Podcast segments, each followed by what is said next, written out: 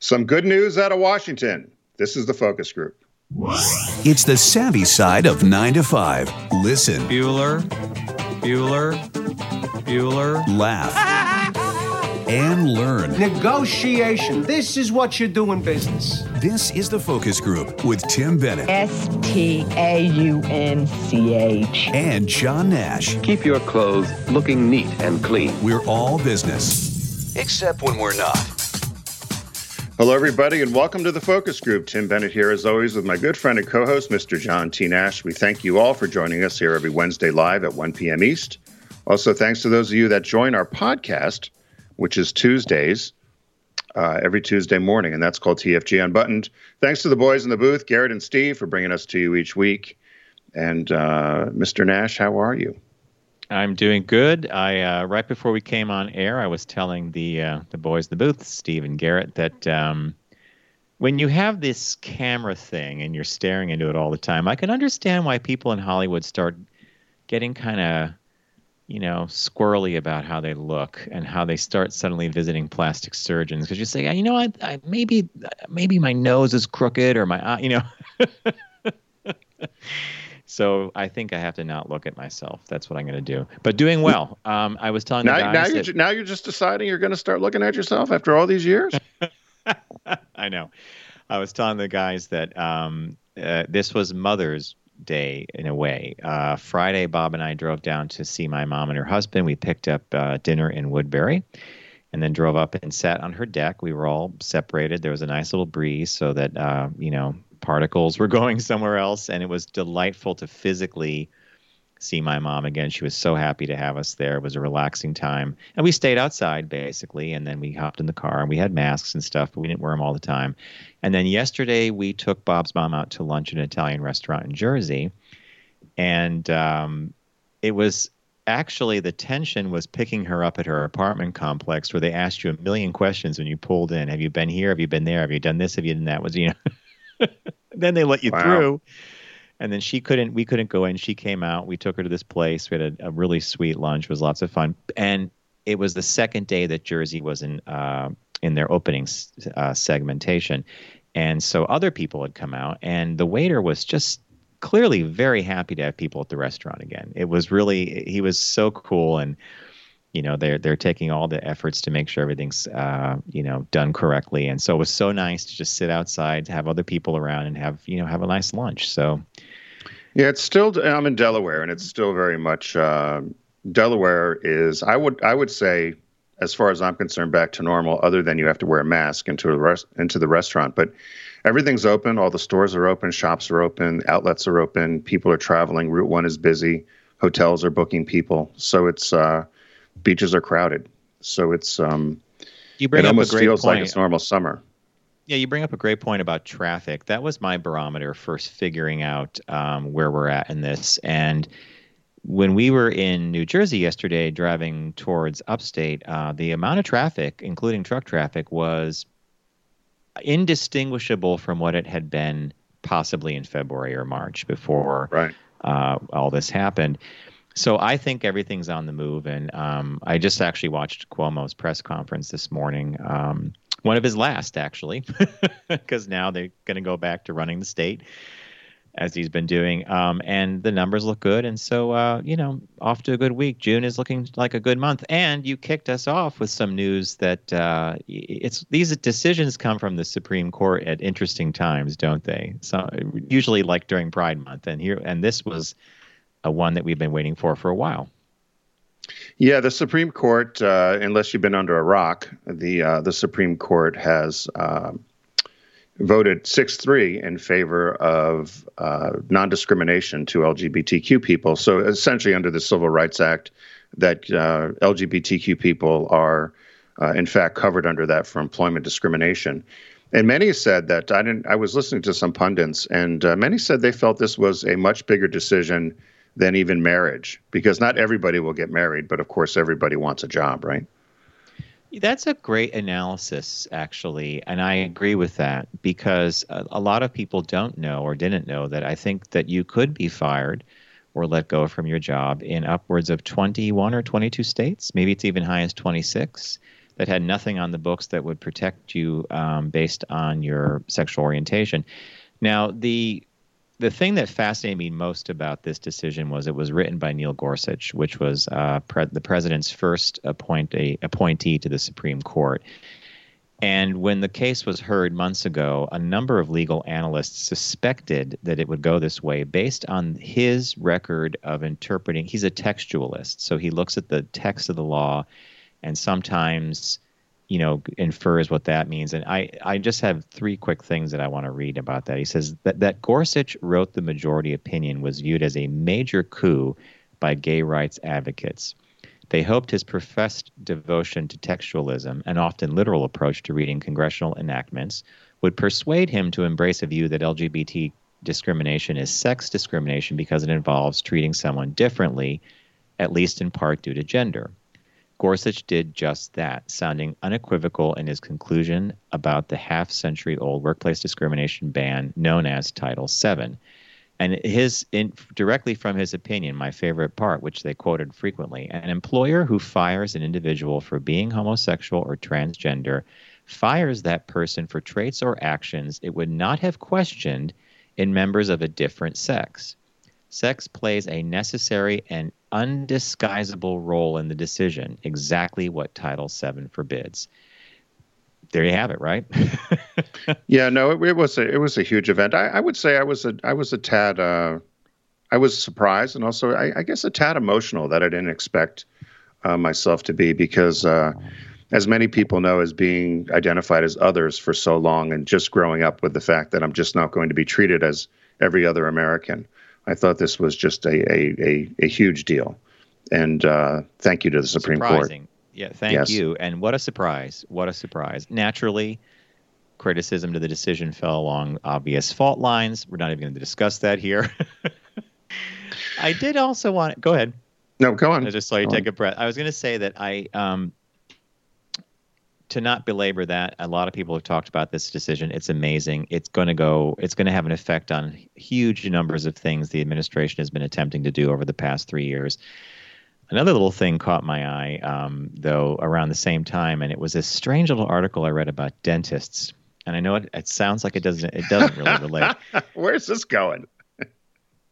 so economists, you know, people who study the economy look at the dental profession, specifically dentists and dentist office, as a way of gauging this, the uh, the health of the economy, which I think is so interesting. And it says here, dentist offices tend to be stable businesses that stick around for decades, unlike restaurants that open and close frequently.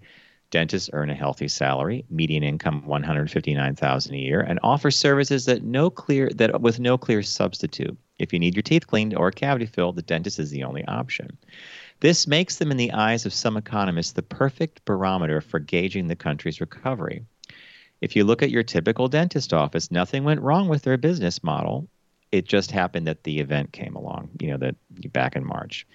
So, what they're looking at now is how many dental offices are bringing back their technicians and how many patients are returning to the office. And they're going to use that as a gauge for how well the economy is doing. I just thought that was amusing. Dentists. Who thought? Oh, I, th- like, I, I, thought you were correlating that with the Supreme Court decision. This was just an offshoot, caught my eye. Anything else you want to catch us up on today? That's a non sequitur. No, I'll, I'll leave it at that. And I, yeah, and I think we have uh, Billy joining us from New York. Hey, Billy, welcome to the program today. Good afternoon. Are you guys uh, pleased with the decision? Obviously, I bet you are from the Supreme. Well, and were yeah, you surprised? Um, I've been fired for being gay at the great Johnson Controls, so this this is really, really good because private companies for a long time can just say, "Oh, you do a great job, but you don't fit the norm. We have to let you go." Were you guys surprised by the decision? Like it came out of nowhere. Tim and I were on a phone call, and he Tim said, "Hey, hey, breaking news!" And we both hopped off and checked our variety of sources, and it, it, just seemed like what a, a hot mess our country is right now. Yeah, this was really surprising. well said. Right, and the fact that the decision was written also, or, or the opinion was written by the appointee from Trump, was also uh, icing on the cake. Well, you know, Mike Pence is the he's the purveyor of closetness. well, yeah, I saw a bunch of memes. People said now Lindsey Graham and Mike Pence can't be fired for being gay. There you go. I saw that at a bunch of places. Well, I just want to check in, boys. I got an appointment to get to myself. Not my teeth, but I'll catch you on the fly. All right, Thanks. Billy. Thanks for checking in. Not my teeth. Indeed. Hey, we want to uh, we want to thank Magic Spoon. The, this uh, episode of the Focus Group is brought to you in part by Magic Spoon. It's a new cereal company that uh, that's discovered a way to recreate your favorite childhood cereals with zero sugar, 12 grams of protein, and only three net grams of carbs in each serving. So let me repeat that. There's zero sugar, 12 grams of protein, and only three net grams of carbs. And they offer four different uh, flavors. They've got cocoa, fruity, um, frosted, and blueberry. They're keto friendly, gluten free, grain free, soy free, low carb, and GMO free. It sounds too good to be true. It tastes delicious. John, I know you're a huge fan. I'm on my uh, third multi-pack order, and um, I noticed in the picture you pulled to talk about Magic Spoon that there's a cinnamon flavor. Yes, but uh, it was it, it it there is a cinnamon flavor, but I have not tried that one yet. It was in limited supply. I, I'm going to need to try first that. order. All right, so cereal has been one of the things that I a constant in my life growing up, and um, I loved it as a kid. I mean, Tim and I laugh about cereal all the time because we grew up with this stuff, and then it went away because when you start eating healthy, you know, a lot of cereal is just not. It's just loaded with sugar. So, as Tim said earlier, zero grams sugar, 12 grams of protein, only three net grams of carbs in each serving this is a new go-to thing for me. It's my maybe 10 o'clock at night, 9:30, 10 snack. And by the way, I should po- point out for me at least, I do measure it. So I do pour it into like if it says a serving's a cup or whatever, that's my serving. So I know Oh I'm getting 12 God. Poor Bob. Poor Bob. There's no fun at that house at all, is there? And then the other thing we do with it, and that this is where I don't even pay attention, is I eat it dry as well. Like it's like it's like it's a snack food. It's and and I love the taste of each of the flavors. I was really really pleasantly surprised and super happy to recommend it to anybody. And as I said, I'm on my third multi pack order, and I rotate them. Like I'll open one, then I'll open the other. Um, I think so far, uh, cocoa and uh, fruity and frosted are my favorite. Although blueberry is climbing up there, and I have to get that cinnamon. So we would love you to go to magicspoon.com slash focus to grab a variety pack and try today. And if you use the ter- uh, the code FOCUS, F O C U S at checkout, you're going to get free shipping. Um, so again, I would go to magicspoon.com slash focus, use the code FOCUS for free shipping, and discover what we have rediscovered about what we used to love about Saturday mornings. Because that's actually when we were allowed to have a lot of cereal was Saturday mornings. Were you the same way in your household? We ate it every day. We ate it pretty much every day, unless it, weekends my mom would make eggs or maybe pancakes or something. But cereal was Yeah. the go-to to get us out on the bus off to school. And uh, I've I've now discovered too, which is bad. I put the cocoa on some vanilla ice cream, which is delicious as a little treat. Tim, As you well. always go above and beyond. You are so clever. Thank you for this idea. Thank you. So, uh, magicspoon.com slash focus. Use the code focus. Get free shipping. All righty. Cool. So, Mr. Nash, what caught your eye this week besides what the dentist? your eye? Here's what Tim and John found. Yeah, I know the dent- dental dentist as a barometer of the economy. Many of you who listen to our show are also fans of DNR, and um, Romaine has a often hilarious Facebook feed. And the other day, I was it, a post of hers popped up in mine, and I couldn't stop laughing. And it read the post had a picture that we're that we're showing you, and it had the following. It said, "Had to go to the pharmacy to pick up my meds, and came across this WTF." a toy companion cat for old people. How is this a real thing? By the way, it was $106. so I did I did some research and yes indeed there is this thing called uh, it's called Hasbro's Hasbro Joy for All. And it's a robot pet. Uh, and the Joy for All companion pet cats look there's a dog too. They look and feel and sound like real cats, but they're so much more than soft fur and soothing purrs and pleasant meows. These cats respond to petting, hugging, and motion. I, I just like so I don't even know if I if I put the URL in there, but if you go to uh, joyforall.com, there is this video of of the cat and the dog doing things. Like so they distribute them to people in senior living facilities and stuff like that and the cat blinks its eyes it meows it lifts its paw up too now and then it goes paw the paw goes up and then down. So this this toy caught my eye you know and of course it needs four uh four batteries four c-size batteries could you imagine the cat running down my cat's dead get a new My pu- battery my- for that my, kitty My, my pussy stopped purring. I, I don't know. It's just, uh, I guess it makes noise. and meows and purrs and does it all purrs. The more you pet it, then it starts to purr, and Oh. um, it, it, and there's a a kit. There's three styles of cats. There's a um, uh, a tabby, a black cat, and a gray one, and then there's this puppy. And the puppy, and and there's they show this old guy holding the puppy, and he says, "That smile is irresistible." The dog, the dog opens its mouth and closes it, and and then they show this. Ki- Here we go. They have the video. Wouldn't it be nice to bring joy, happiness, and comfort to your aging loved ones? that. Oh, aging loved one. With lifelike fur, authentic sounds, and realistic reactions that fill their hearts with love and laughter. This is the kind of a dog to have. have a surprise. It's a cat.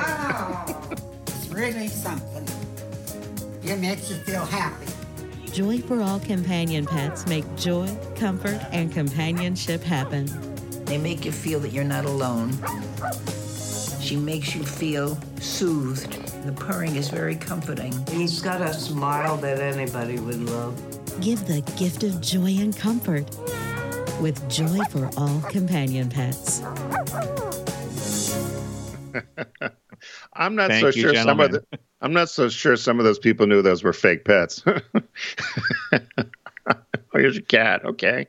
Quite possible. Quite possible. I just um, this is one of those things. If it can be invented, it will be invented. If it's I don't know. I think a real animal would be nice. I think they bring those into facilities like that all the time to, to meet with the old folks. But um, there you go. Hey, you don't have to clean it. You don't have to do, walk it. No vet bills. Just some battery battery charges. That's that's about it. I'm gonna I'm gonna look for one of those. I'm gonna get you one for Christmas. Get, yeah, get want- me the um, the want tabby. cat? I think the tabby cat. Yeah. Tabby. Okay, I might try. we can find. Hey, you know, I might try a dog. Why not? Right? Might We'll get both. his his cute little bandana on. That little puppy with the bandana. Yeah. Wow, well, that's very good. My uh, my story, I, I guess, or my what caught my eye was um, something that I actually fell for, and but I didn't fall for it far enough. But I fell for it because it was such an incredibly well done scam. So on Facebook and on Instagram, there's a page that's offering LL Bean clothing, and particularly the popular LL Bean boots, for twenty dollars and it they made it sound like in the advertisement that because of the event there was oversupply of these things and they needed to get rid of them and the the prices were $26 $20 for the famous uh, LL Bean hunting shoe and you and I John having been up to the factory and watched them get made it to me it was impossible to think that there would be this glut of them but I thought, well, maybe so. So I thought I'm going to do some early holiday shopping. So I got on, I started going through, and I, as I got to the fourth or fifth item, and it said if you spend over seventy dollars, you get free shipping. Something just made made it click in my head and said, you know, this is just way too good to be true. They had all my sizes, they had everything that I wanted. And so then I started poking around the internet and found out, in fact, it is a scam that's being run by a company, a computer company in Singapore. And after you put your computer information and all your information is, it just goes blank. They have all your your financial information. You don't get any boots or any shoes, and you're out of luck. And people have contacted LL Bean. LL Bean is obviously upset. They're using LL Bean real images, real pictures, real photography from their catalogs. They have two different websites, llbeanonlinestore.shop and llbeanstore.club. And if you go to the websites, again, it looks like it's LL Bean. They're using the actual catalog photography, actual product photography. And so thankfully, I went and started poking around and, and seeing that this was a scam, and everybody said not to do it. And they said if it was too good to be true, of course, it's the old adage that it is. What I think is shameful is that Facebook and Instagram are allowing this to occur. And despite the fact that I guess the federal government's now involved, as well as LL Bean, to say, please take down these sites, they haven't done it yet. And I'm sure a lot of people have fallen for this. So beware. I don't you know if the told me guys, about this, I don't know if the mu- guys could pull up the site. It it, it um, if if it uh, yeah, if you can go to that site there, maybe that you could see and you could see how perfect uh, perfectly it is and what what they've done with it and the pricing. I mean, it's unbelievable the prices. And then so it was too good to be true. So is that what eventually tipped you off? Was this as your cart filled up and you're like, hmm, I'm getting all this stuff for like seventy five dollars or something like that, and you're like, okay, there's a, this is a problem. Well, everybody was going to get boots. I mean, these boots are usually 120 bucks, 100 dollars. So at 20 dollars, I thought I'm buying everybody boots. Even if I just saw you on the street, I give you a pair of boots. If you're watching on the video, there's the there's the screen. And so after I started loading them all up and thought this is really weird, they have my size and everything. It wasn't like there was only two or three sizes. If it was really a, a wholesale blowout. And then I got suspicious, and that's when I poked around. But no matter what I looked for, they had every size. I looked at the moccasins, which are which are close to hundred dollars. They had those for I think twenty three bucks, and you know they made it this this advertisement on Facebook and Instagram and other social media is essentially that you know we have to get rid of this stuff because of uh, because the event and, and we're just trying to blow things out winter product and uh, you know buy it now. And I just look at there's actual pictures from the from the catalog. And I was as, as as Steve is scrolling through this. Um, these are our Dopp kits. Like I this they Yeah, literally six went nine onto six. the What is site. it? Six six ninety nine or how much is it? I can't read that. Six oh nine. But it says six ninety nine and normally forty. Yeah, because that's the normal price was thirty nine ninety nine or something for the small one. Um, wow, Tim, it's like they well, you can do this, right? You can go online, you can screen grab stuff, you could screen grab a logo, and they built this up. And but you you got to this through, uh, as you said, Facebook and Instagram, and I'm surprised they allowed this to go on. And I'm sure Bean has complained to the platforms, right? The two media yeah, platforms. No, exactly. And I've been bombarded with the messaging i- i- in, in all of my social media feeds. And so that's why after two or three weeks of me and bum, being bombarded with this, I thought, well, it must be legit. So that's why yesterday I went on and thought, I'm going to buy some Christmas gifts. But uh, yeah, no, it says LL Bean. They've talked to LL Bean. They've contacted the, the, the government, the feds, to, to get Facebook to do something. And it's just been in limbo. But I think it's shameful that, uh, again, uh, our show's been pulled down on social media because we mentioned the event. Yet uh, you allow these scam artists in other countries to actually take advantage of people and steal from them, and that seems to be okay. But that's my social media commentary. sound like Mika. this morning So- she said something similar. She's like, "All this goes on and no one does anything." And then, you know, Well, that's that's the problem, right? That seems to be the issue. So, so there we have it. So today's business birthday. Everyone does celebrity birthday greetings, but the Focus Group is the only show in the universe that celebrates business birthdays. So happy 54th birthday to American fashion designer, businesswoman, and philanthropist Tory Burch. She was born this day, June 17th, in 1966. She's the executive chairman and chief executive officer of her own brand, Tory Burch LLC. She was listed as the 73rd most powerful woman in the world by Forbes. She was born in Valley Forge, Pennsylvania, which is right outside of Philadelphia, to her mom, Reva, and dad, Bud. And uh, she was raised with her three brothers right outside of PA. She actually has one of her shoes, the Reva Flat, is named after her mom, which I think is great. Her dad was a uh, an investor who in- inherited a stock exchange seat as well as a paper cup company. I'm getting neither. I don't know if you're going to get either of those things, John, a, a stock exchange seat or a paper cup company. But uh, it's an odd inherent. You know, it's kind of an odd thing. Paper cups and a, a seat on the New York Stock Exchange, right? that, that's what I thought too. Uh, she had gone to the Agnes Irwin School in Rosemont, which is a great school. I laughed at this. Her first job was at the King of Prussia Mall, which is a huge mall outside of Philly. But her first job was at Benetton, and we actually did a Benetton business birthday a few weeks ago. Uh, she went to the University of Pennsylvania, she, where she studied art history, and uh, and then after graduating, she went up to New York and she worked in a number of uh, for a number of different fashion houses as well as uh, some magazines and, and fashion PR. She worked for places uh, such as Vera Wang and Polo. And then it was funny. She opened her first boutique in Manhattan at the age of 37, and this was after she she took some time uh, time off at home uh, to raise her three sons. And she said she launched the company in her kitchen amidst the chaos of children in the house. She had no design school training or experience running a business. And uh, although opening a sing- single boutique um, may have seemed small to some, they said that she she had high hopes and aspirations. And she said she wanted to start a global lifestyle brand. And in her words, she said, I had no idea what that meant.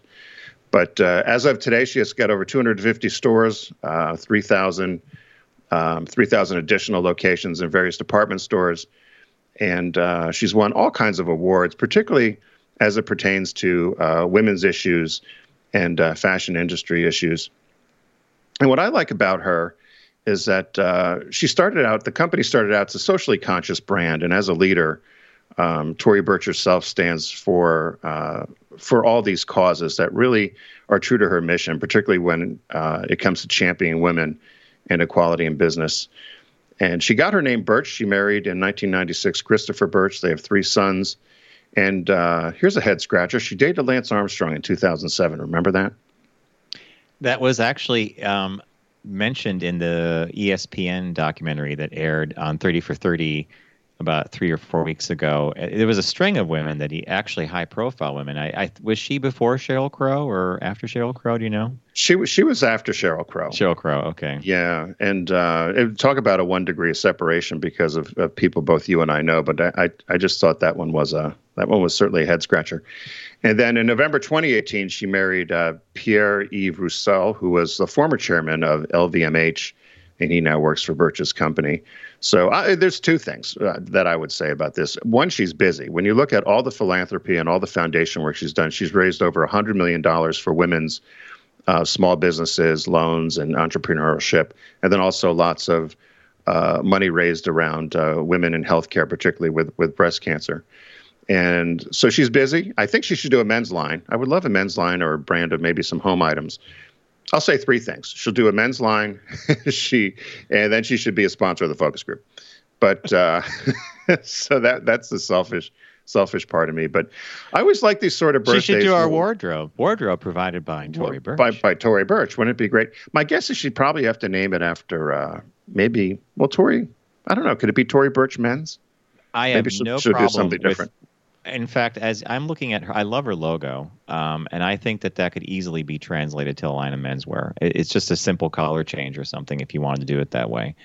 Right. But um, yeah, I, I cool businesswoman, right? Very cool, excellent business yeah. birthday. She was she was also listed, I believe. I don't know. I don't think this has changed, but at one time she was the the youngest uh, woman in business that was a billionaire. I believe Oprah was the first, but she was the youngest that was a, a billionaire in business. So Happy happy 54th birthday to Tory Burch. Here we go. So many of you know that a partner here of ours for quite some time has been Deep Discount. Right now, they've got their site wide sale going on. We love Deep Discount because of all the great uh, items you could find there, and we believe that they certainly have the best prices for popular items as well as hard to find items. So if you go to focusgroupradio.com, click on the Deep Discount logo and start shopping away. As we said, it's site wide summer shark. sale. What did you find this week, Mr. Nash? In honor of um, June being Pride Month and being that since the event is eclipsing many things, the event. Sorry, the event. when you and I when you and I started to do that, it solves a lot of problems, but it even makes it kind of strange and funny.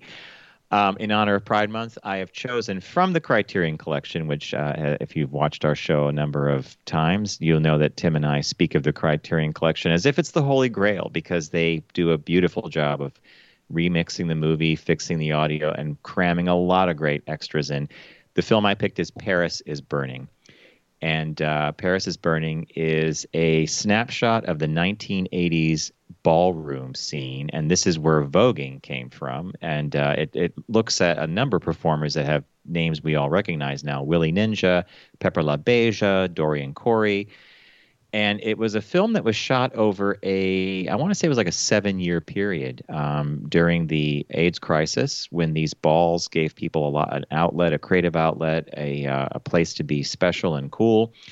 And we loved the movie when it came out and i still can watch it end to end and i think it's a really great documentary. Do you remember paris is burning? Is it one of your favorites? I do. I don't know if it's one of my favorites but i did i did really enjoy it. I haven't seen it in quite some time and uh, so it's it's good to remind me of that i'll have to uh, have to have to uh, put that in my queue and as you said if it's part of the criterion collection we know it has the kind of the good housekeeping seal of approval so i love that one I picked something um, that popped in my head the other day, and I just started laughing. It might have been because I've been watching the show Schitt's Creek, but it, it's Waiting for Guffman. and uh, lots it of was- the same cast, right? y- yeah, it, it originally uh, came out in 1996. It's only 84 minutes long, as long as a movie should be. Um, part of the Warner Archives, but I, I just love the description of it. It says the town of Blaine, Missouri, is preparing for celebrations of its 150th anniversary. Corky St. Clair, an off, off, off, off, off Broadway director, is putting together an amateur theater show about the town's history, starring the local dentist. Here we are with a dentist, a couple of travel agents, a Dairy Queen waitress, and a car repairman. He then invites the Broadway theater critic, Mr. Guffman, to see the opening night of the show, and of course, hilarity ensues. The uh, you can get it both on DVD or Blu-ray, and uh, for uh, under 15 bucks for the Blu-ray and uh, just uh, $12 and one cent for the DVD. I like this sort of humor. Some people don't like this humor. I like it for kind of the tongue-in-cheek and the irony of it. And you really have to pay attention to dialogue and, and just see the characters. And and there was a number of these different um, films that were done by Christopher Guest and, and the cast, as you mentioned, that I just think are hilarious. So I'm so glad you picked this. It's one of my favorite movies, and uh, this kind of movie making was kicked off with a film that actually is is heralded as one of the top 50 films you got to watch in your lifetime, and that would be This Is Spinal Tap, the mockumentary right. about a you know about a heavy metal band, and we really loved waiting for Guffman because again the characters are completely accessible and wacky, and Corky St. Clair as the you know he goes to the town they give him a he's gonna the, it, it, the, the town made stools remember the song stools stools stools stool and all my, and he asked for like a multi-million dollar budget and they're like well we, we're gonna give you like five hundred dollars. He goes, asshole people, asshole people. And uh, Parker Posey, who I love, plays uh, uh, the lead actress uh, in this centennial thing they put together. And they found her to, in the movie. She's from the Dairy Queen, and they're interviewing her in the movie. She's like, "Well, you got your blizzard, you got your snow cones." and at the very end of this movie, um, there's a really great scene where he is Corky St. Clair makes his way back to New York City, and he owns a bookstore or some kind of little gift shop, and he's got this doll set up. And off camera, you hear someone say, "What is this?" He goes, "Oh, it's the My Dinner with Andre action figures." oh, Andre, you know all the best restaurants, and it's great pick, great pick. So, Yeah. um, And what was the new release this week? uh, silent film fans rejoice. Another Criterion Collection uh, movies. It's called The Cameraman, and it's on Criterion. It's uh, Buster Peak. Buster Keaton is at the peak of his slapstick powers in The Cameraman. It is the uh, first film that he did when he signed on to MGM, which is, you know, Metro Goldwyn Mayer, and viewed as many by many critics as his last great masterpiece because he retained creative control over the project from start to finish. Um, Keaton plays a hapless newsreel cameraman desperate to impress both his new employer and his winsome office crush as he zigzags up and down Manhattan hustling for a scoop. Along the way, he goes for a swim and winds up soaked, becomes embroiled in a Chinatown Chinatown tong war. I don't know what a tong war is, and teams up with a memorable monkey sidekick, the famous Josephine. Now that must be a like a, a monkey from famous old movies in the past. Uh, the marvelously inventive film within a film setup allows Keaton's imagination to run wild. Um, I'm a big fan of Buster Keaton, so this is going to make its way into my collection because the silent films really had a language to them that were so was so brilliant. Pantomime, eyes, the whole bit. So the release this week is The Cameraman from the Criterion Collection, and that's on Blu-ray. So just to recap, folks, uh, go to focusgroupradio.com, click on the deep discount logo. It's Sharky, Sharky, the shark, and uh, start your shopping. It's a site-wide summer sale. I picked Paris is Burning on Criterion Collection. Tim picked the fantastic Waiting for Guffman. It needs to be in your library. And the release this week is The Cameraman, also from Criterion Collection on Blu-ray. What do we say, Garrett? Thanks, deep discount. We are going to take a super quick break, and when we return, we have a shop talk for you, which I think you'll enjoy. So stay with us. You're listening to The Focus Group with Tim and John. Learn more at focusgroupradio.com.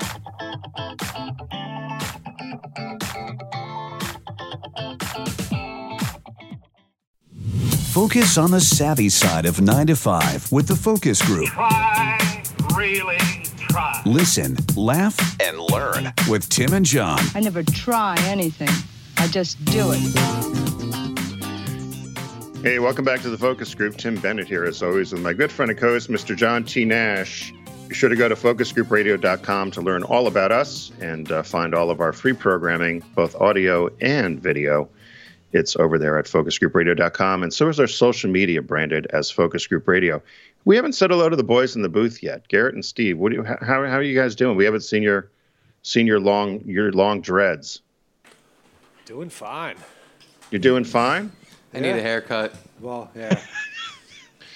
That's what I'm figuring too. I'm wondering when I can get one because even trying to get a haircut is is a little difficult right now. I think. But you can in Delaware, right?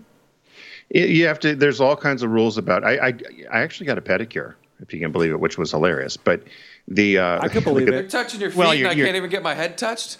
I- you're- listen, Put a mask on my face.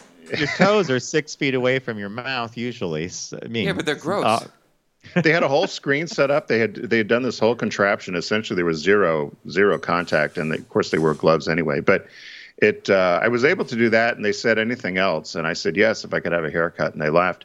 But you can they're only allowing two people in an hour to any of these salons, which still there's no way you could survive if that stays stays going. So, but um, or I'm just going to let my hair grow long. I thought maybe not getting it cut until December. Well, Bob's mom has an appointment on the calendar for I think next week or something, and she is it's the fixation point. I'm going to get my hair Really? done. I cut mine last night, but then again, I'm going bald, so I've got it easy. I got the clippers, and I know what to do, and I, but I like it, and I see why you all miss getting your haircut because it's one of those things. It's just a nice thing, right? You look in the mirror. Well, you've like, cut you've cut your hair by your you've cut your hair for quite a while by yourself, haven't you? Yes, uh, for about um, seven years now, maybe seven Wow. or eight. Um, and uh, I remember when I went to a crew cut and I saw my old haircutter Tommy uh, from this barbershop down in Chelsea, Irish guy, and uh, he's, "Oh, John, it's so good to see you, and I see you've given up the ghost." And I'm like, What's so what are you talking about? He goes, "You gave up the ghost. Goes, You're doing your own hair now. I bet looks great." And I said to him, he goes, well, we all, you know, when, because we used to cut my hair. He said, you know, you would come in and we they'd wash whatever the hair was and cut it. But the ghost was getting my hair cut at a salon. I could have done it myself, right? So you gave up the ghost. And you went to cut Hmm. ghost. yourself. Did you cut Bob's hair? Or did he cut it himself, or is he going I long? gave, I gave I gave him a event cut, as I'll call it, um, several weeks ago, and I kind of followed a video, and then I kind of didn't, and ended up with a crew. so I kind of followed that, a video and kind Kinda didn't. didn't.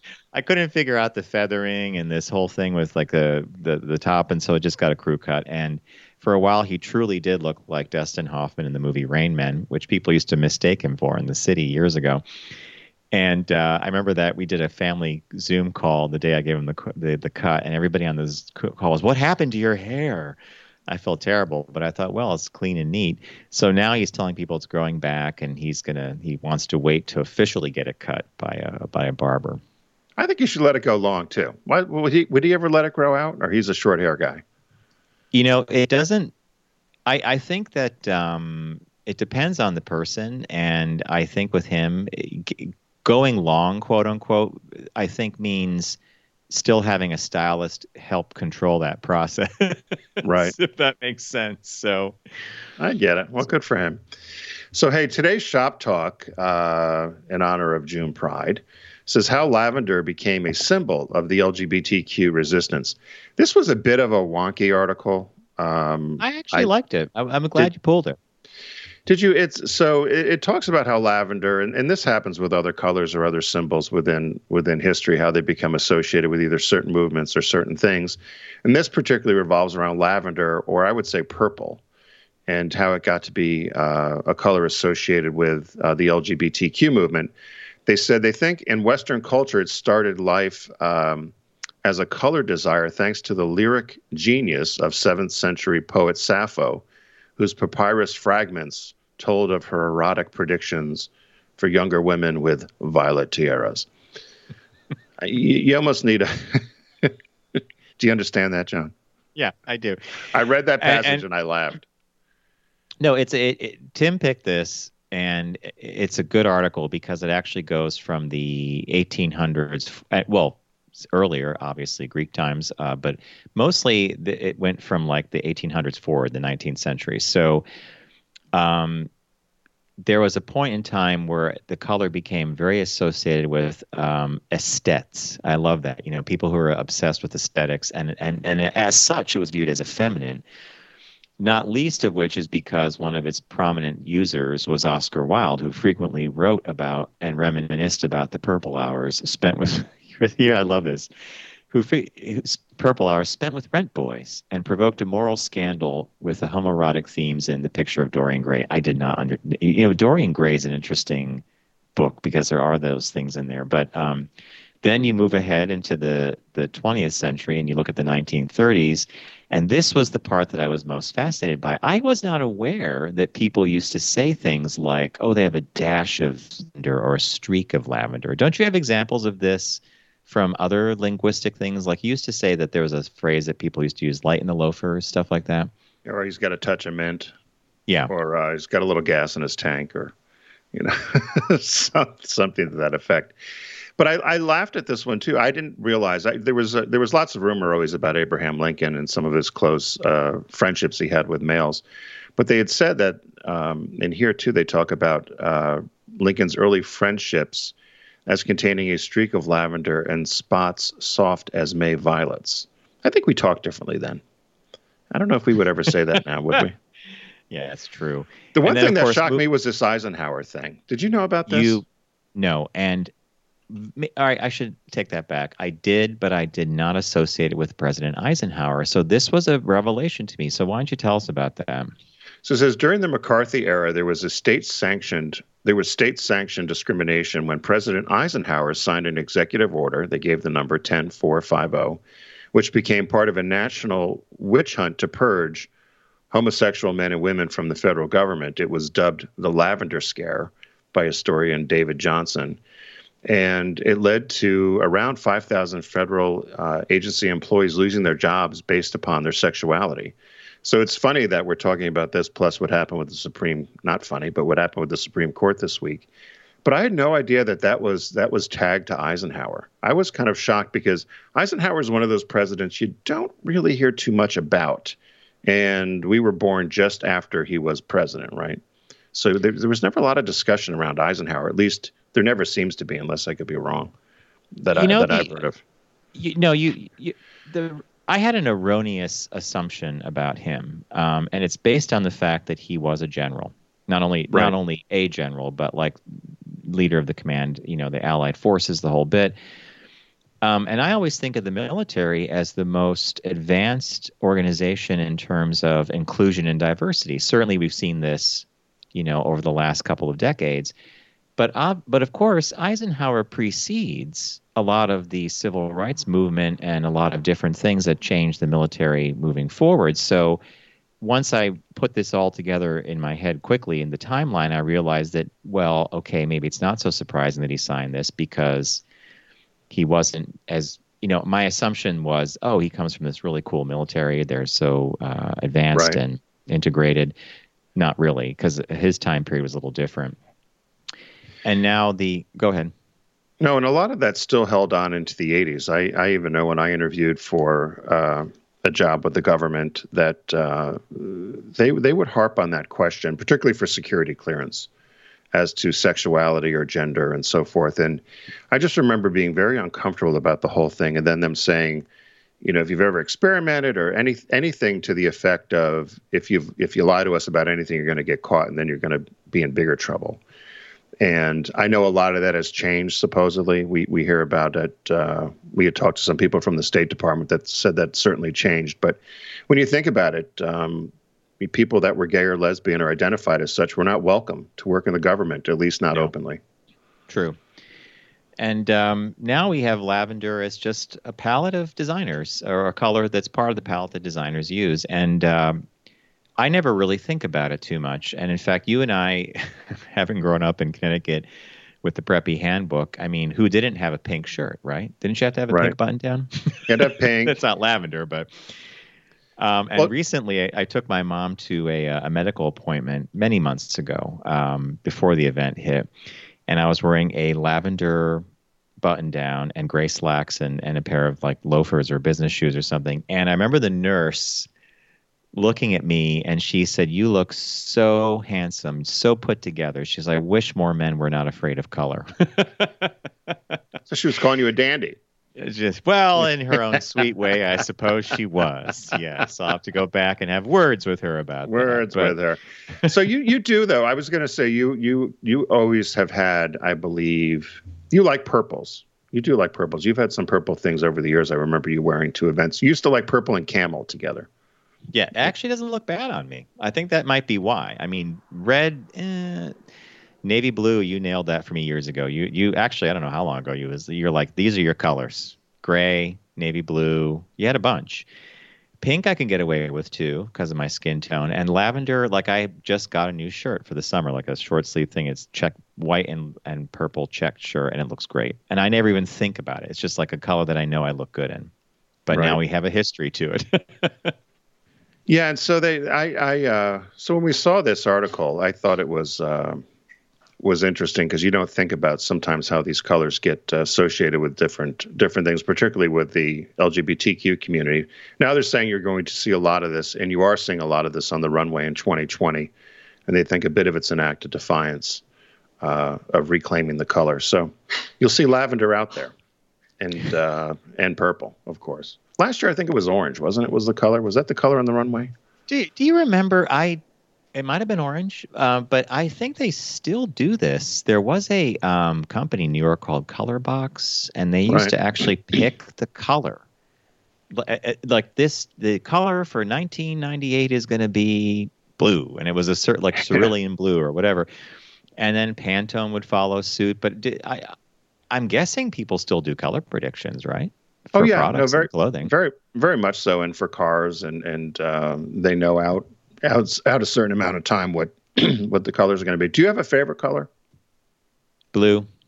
Blue is one of my favorites. And I have to tell you, a certain shade of lavender is also one of my favorites. So this was a good article. Hey, we have uh, Don from Alabama on the line with some space news for us. Uh-oh. Don, welcome to the program, sir. Hi, guys. Uh, I just wanted to touch on real quick that uh, the 25th, or let's see, the 21st, will be the one-year anniversary of the launch of the space of the uh, Light Sail 2. And I'm wondering if you are following that little project from the Planetary Society. So the light sail is a is an idea Solar that's been many, many, many years Yep. um, on the drawing board, and basically the idea is it's a, a large piece of mylar or some very thin gossamer thin. I love that word. Foil that is pushed through space by the photonic energy of the sun. Photons actually, if I'm not mistaken, have mass and they have momentum. Am I right about that? They have energy, and it will, energy. it can convert to uh, momentum. So Photons these have thi- no mass. That's why they're able to travel at 186,000 miles a second. So they, they, they put up in orbit, um, high, high Earth orbit, if I'm not mistaken, to to avoid all the effects of our atmosphere and our magnetosphere, a test sail. I don't know how big it was though, Don. It's not very big, is it? Uh, the craft itself is about the size of a healthy loaf of bread, but the sail is about the size of a uh, tennis court. And uh, it has managed to climb itself up to about a 750 mile uh, orbit and is uh, progressively, as it uh, moves into an acceleration phase, climbing higher and higher. So it has climbed above the International Space Station already. Wow. And this is Um, a yeah, this is a vehicle that is is moving um, without benefit of any engine system. It only solely, has the slight solely by articulations of the photon power. Yeah, solely by the photonic power of the sun. Yeah. The idea But here it- is that if you build a uh, uh, uh, a surface large enough that you could someday take a craft to Mars or the outer planets um, without any onboard fuel, which would be great because then Yeah. you could change the whole equation. Correct, and, and and with the eventual acceleration of upwards of 100,000, you know, being able to, to get up to about 50, 60,000 miles a second. I did not know it could go that fast. That's Yeah. of course let's talk about braking now. No. Braking's later. It's, you know, acceleration first, then braking. That's that's where you get into the, the the fun part of it. It's not the it's not getting up to speed. It's the stopping. That's the fun part. Hey Don, do But you yeah. happen to know when the um, the Dragon is coming back from the space station? Many of you know that uh, SpaceX launched a uh, crew capsule uh, in partnership with NASA to the International Space Station. It was a highly successful mission. They're up there now with the Dragon. Are they staying for a long time, or is that coming back soon? Uh, they're going to stay up for about uh, 14 weeks, and then there will be a return. But that's contingent upon a couple of other things, as well as um, a follow-on uh, potential resupply mission. So, you know, look for a return, you know, 12 to 16 weeks out from uh, their docking day. Wow. Uh, I I would uh, probably we've talked about this before. I've often said I'll pay cash money to go up there and sit by that window in the space station for me. hours. What are you looking at? Me. You're looking at Is the there- earth below. Is there is there a translator up there? Do the Russians know English? Because I know the English don't know. We don't know Russian. I bet, right? Well, actually, the- most of the guys who who flew on the Russian craft got a fairly healthy amount of bilingual training. Uh, the Russians had a functioning, uh, at least the Russians I interacted with had a functioning understanding of English. But when you got into the technical stuff, you know, fortunately everyone speaks math, but um, if you wanted a really good job at NASA over the last 10 years, learn to speak Russian and you, Wow. you had it made. I didn't realize that. That's interesting. Yeah, I wondered that- about I wondered about that up there. Whether there was were there so few people, whether the if there was a language issue, or is, or is there is English the international language in space? English is the international language in space, and the metric system is the international system of measurement. Is the measurement is the system of measurement. So we got the one for is the only one who still functions with the inches and, and feet and miles. The good old imperial system, which threw me for a massive loop this week. I'm not even going to go into what I had to deal with. Uh, it was such a math problem. It was about square footage, square inches, da da da da. da. And I'm like, what's so much easier if you could divide by 10, which is the metric system. Well, once once we slammed a three and a half billion dollar spacecraft into Mars because we didn't convert from yards to meters correctly, we figured out we should stop doing that. All right, Don. Thank you Thanks, for guys. calling in, my friend. Thanks. Have a really great week. Bye. It's time to convert to a new measurement system. Well, that Anything else me, you one- want to go one- over, Mr. one- Bennett? Well, no, just on that point about measurement. One time in at the Detroit Motor Show, um, they decided they were going to bring all these displays in from Europe, and of course, they were done. The measurements were all different.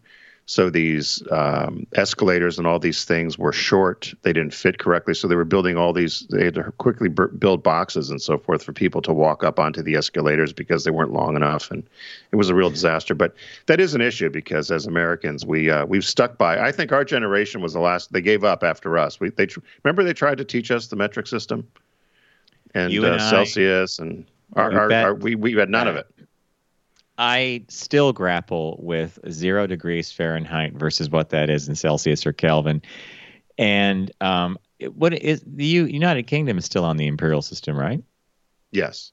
Yes, yeah, so they're, it's they're, it's the only two. Yeah. But if But it's not 32, Australia or New 32 is zero. No, no. Because if you watch you watch their weather, even Canada with their weather.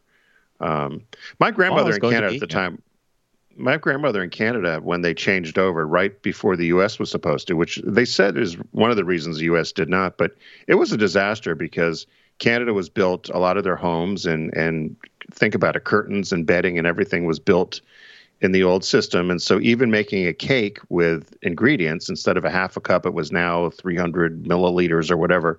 And everything was a disaster. It, it, it ended up being a real problem to try to convert all the measurements correctly because people, what, what was a cup now?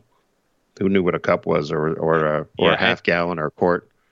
And I think we grew up at, at a point where it was sort of solidified that we had a visual representation in our head of what something was. Like I could basically look at something and say, ah, it's two feet.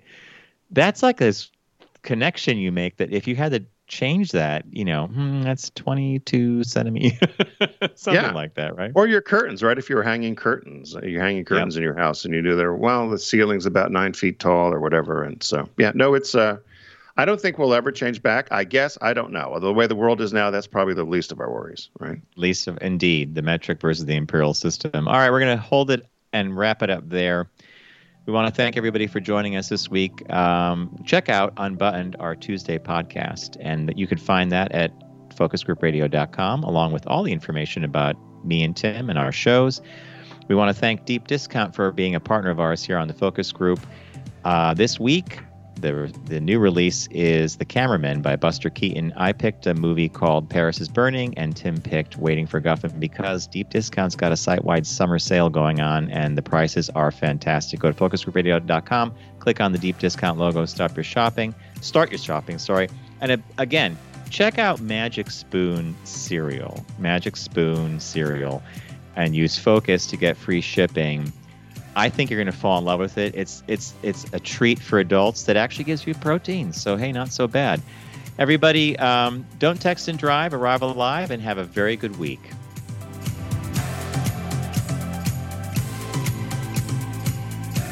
It's the Focus Group with Tim Bennett and John Nash. Accessible on all platforms. Subscribe, like, and rate us on your platform of choice. Learn more at focusgroupradio.com. That was a stunning focus group.